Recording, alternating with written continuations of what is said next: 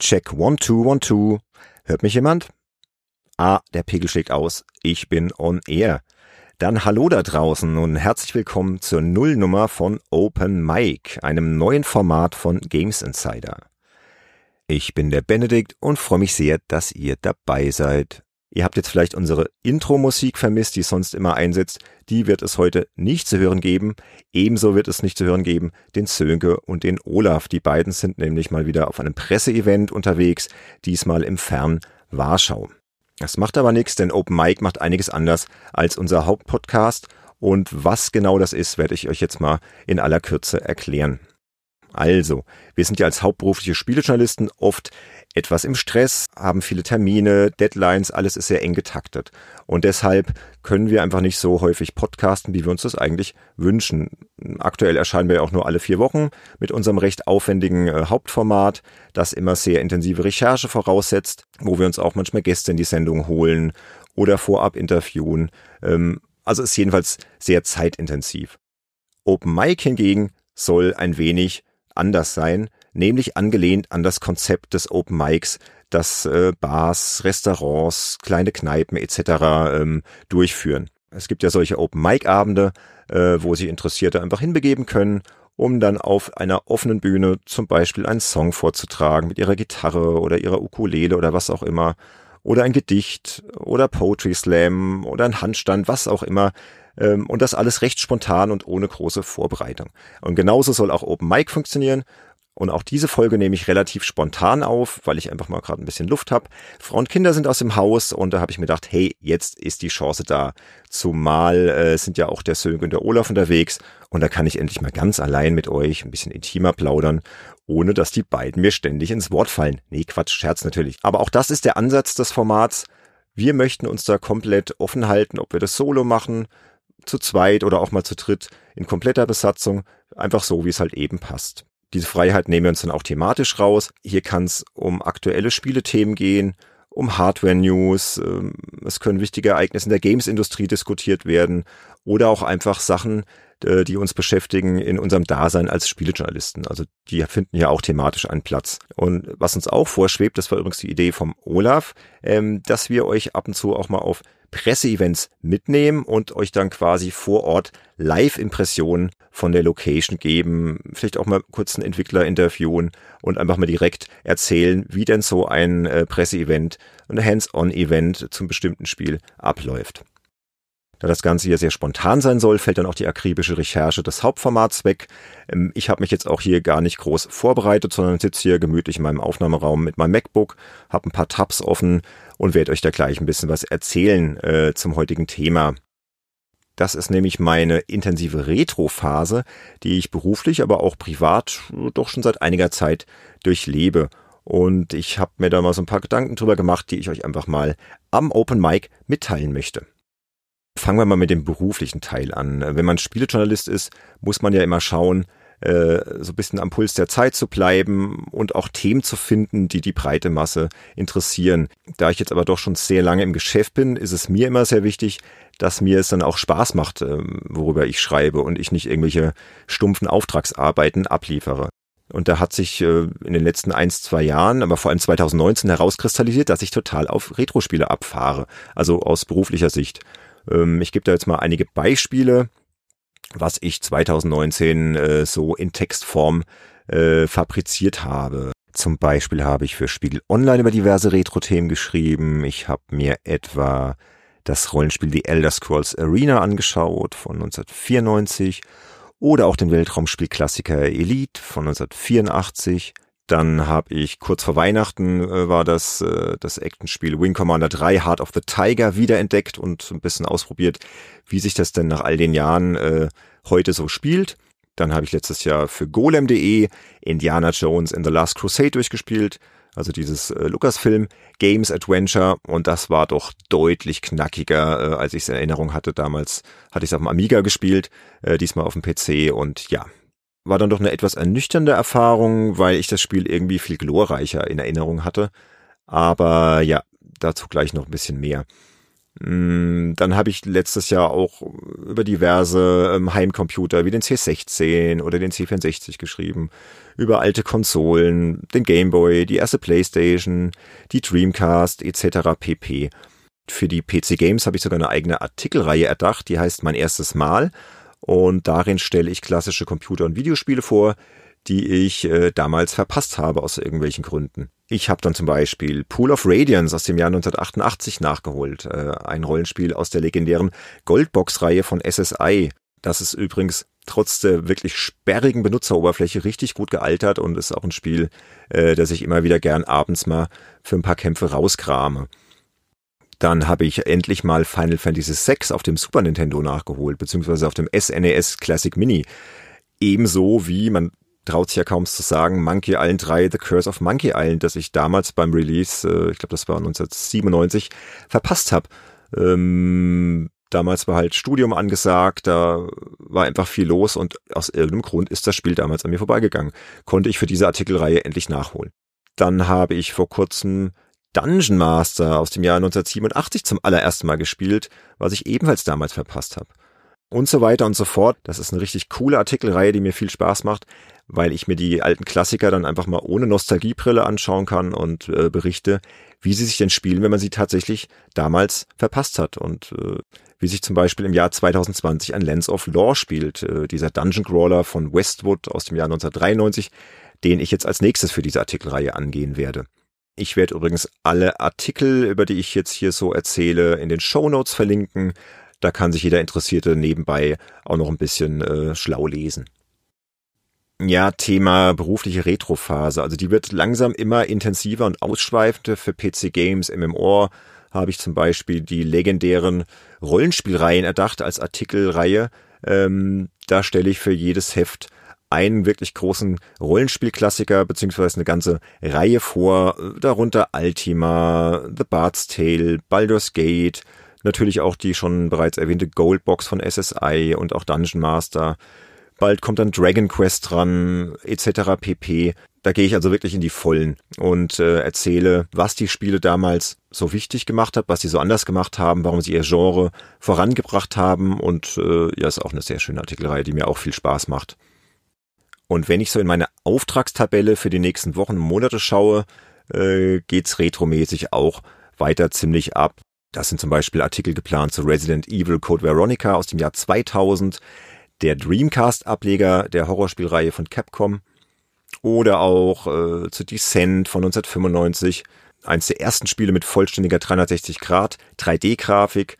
Ich werde mir anschauen Full Throttle, beziehungsweise auf Deutsch heißt es ja Vollgas, äh, ein weiteres LucasArts Adventure.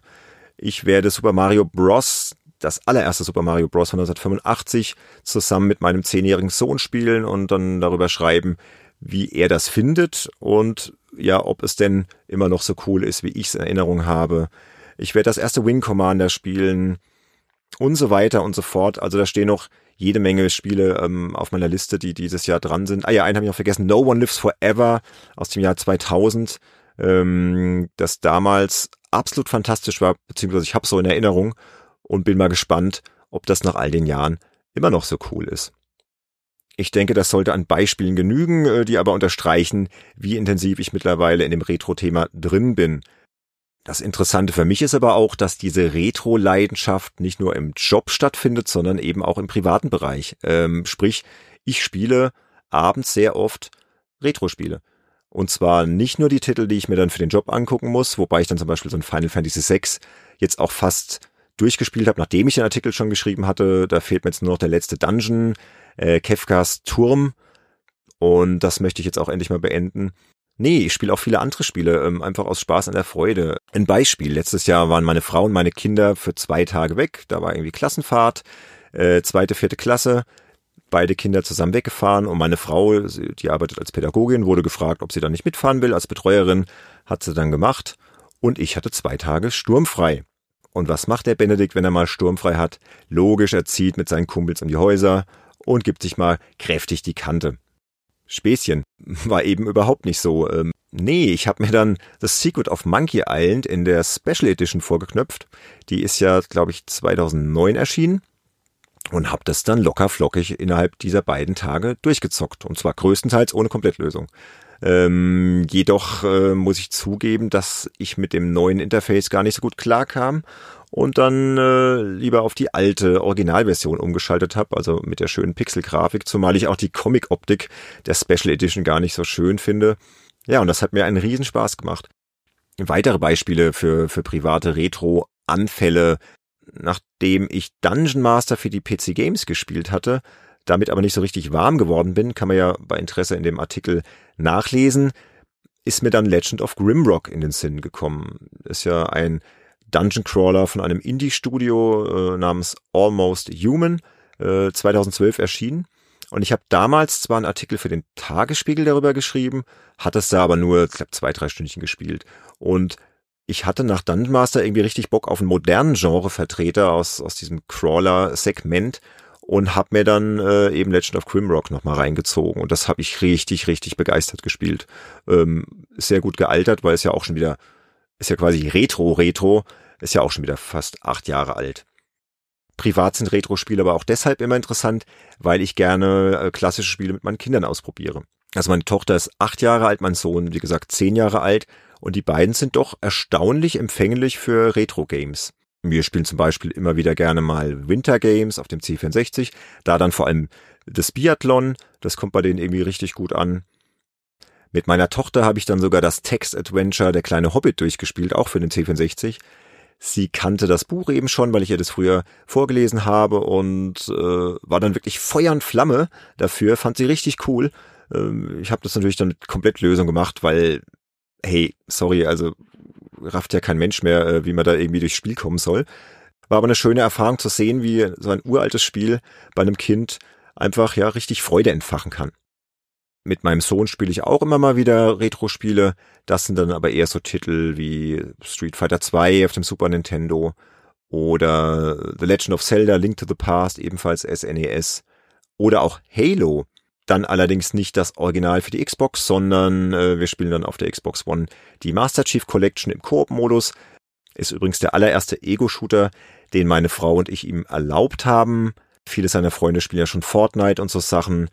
Da habe ich aber nicht die besten Erfahrungen mitgemacht. Bin ja auch Fußballtrainer nebenbei und äh, das hat mir schon den ein oder anderen Spieler gekostet. Aber das ist ein anderes Thema, möchte ich jetzt gar nicht so ausbreiten. Nichts gegen Fortnite, aber ich finde für Zehnjährige ist das noch nix. Meine Meinung. Könnte man ja mal drüber diskutieren.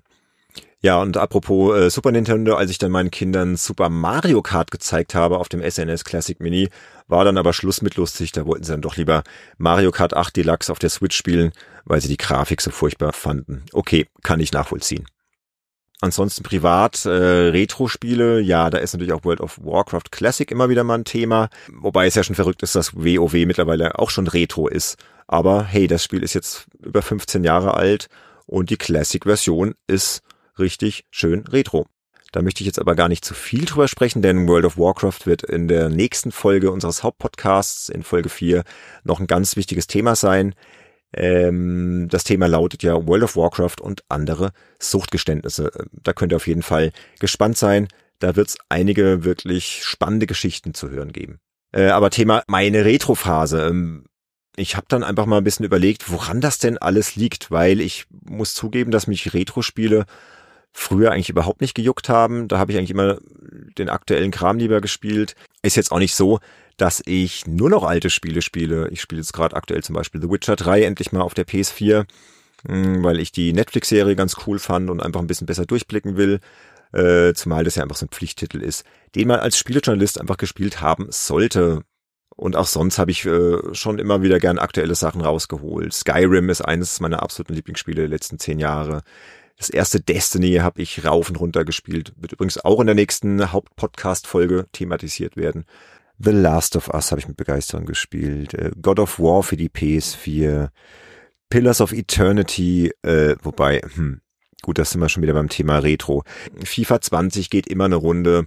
Und so weiter und so fort. Also ist jetzt nicht so, dass ich jetzt nur noch Retro-Kram zocke, aber es hat doch ziemlich Überhand genommen. Und ja, ich habe dann mal ein bisschen überlegt, woran liegt das denn eigentlich? Also ein Grund ist bestimmt, dass ich die vierzig mittlerweile überschritten habe und Nostalgie einfach was Schönes ist. Es ist einfach ein Ja, man kann in Nostalgie einfach ja wie, wie in einer heißen Badewanne äh, baden äh, und in Kindheits- und Jugenderinnerungen schwelgen. Ist einfach was Schönes, macht einfach Spaß. Es ist für mich aber auch das berufliche Interesse als Spielejournalist. Äh, ich habe einfach ein großes Interesse an Spielhistorie entwickelt. Ähm, schau mir gerne an, warum bestimmte Spiele, Serien so wichtige Einflüsse auf ihr jeweiliges Genre genommen haben, äh, welche Spielmechaniken von früher äh, heute immer noch existieren oder einfach äh, mittlerweile komplett überholt sind, welche Spiele einfach ja die das Medium richtig vorangebracht haben und äh, das kann man halt wunderbar nachvollziehen, wenn man sich mit den ganzen großen klassischen Spielereien befasst. Es ist aber natürlich auch so, dass alte Spiele oft sehr simpel sind. Ähm, wenn man jetzt so richtig weit zurückgeht, ich sag mal Pac-Man, Space Invaders, Pong, das sind halt einfach super simple Spiele, die äh, aber einfach Spaß machen. Da muss man nicht lang nachdenken, hat mit all dem Open-World-Wahnsinn, äh, der heute vorherrscht, einfach gar nichts zu tun. Einfach ja einlegen, Modul einlegen, drauf loszocken. Siehe auch Tetris, immer noch eines meiner absoluten Lieblingsspiele, das ich immer wieder gerne mal auf dem Game Boy spiele. Ist halt zeitlos gut. Also alte Spiele haben halt oft sehr einfache Spielkonzepte, was nicht heißt, dass sie leicht sind. Im Gegenteil, oft haben ja gerade ältere Spiele einen wahnsinnig hohen Schwierigkeitsgrad. Da kommt man sich ja schon ein bisschen verweichlicht manchmal vor, wenn man so ein altes Rollenspiel wie Pool of Radiance spielt und dann immer wieder stirbt. Und da fragt man sich dann schon, wie die Leute damals ja so begeistert dran geblieben sind. Na gut, sie hatten halt auch keine Alternative. Von daher durchaus nachvollziehbar. Bei Retro-Spielen ist halt aber auch immer zu bedenken, wie gut sind sie letztlich gealtert. Es gibt gut gealterte Retro-Spiele, ich habe jetzt schon Pool of Radiance mehrfach erwähnt, ähm, oder auch ein Lands of Law scheint mir jetzt so nach äh, den ersten zwei, drei Stunden doch durchaus gut gealtert zu sein, macht immer noch richtig viel Spaß. Oder so ein Klassiker wie Super Metroid auf dem Super Nintendo, das kannst du heute immer noch wahnsinnig gut spielen. Und dann gibt's halt eben äh, Spiele, ich habe vorhin Indiana Jones in the Last Crusade erwähnt. Klar, immer noch ein schönes Adventure, aber es hatte eben einfach noch nicht den Komfort eines Monkey Island.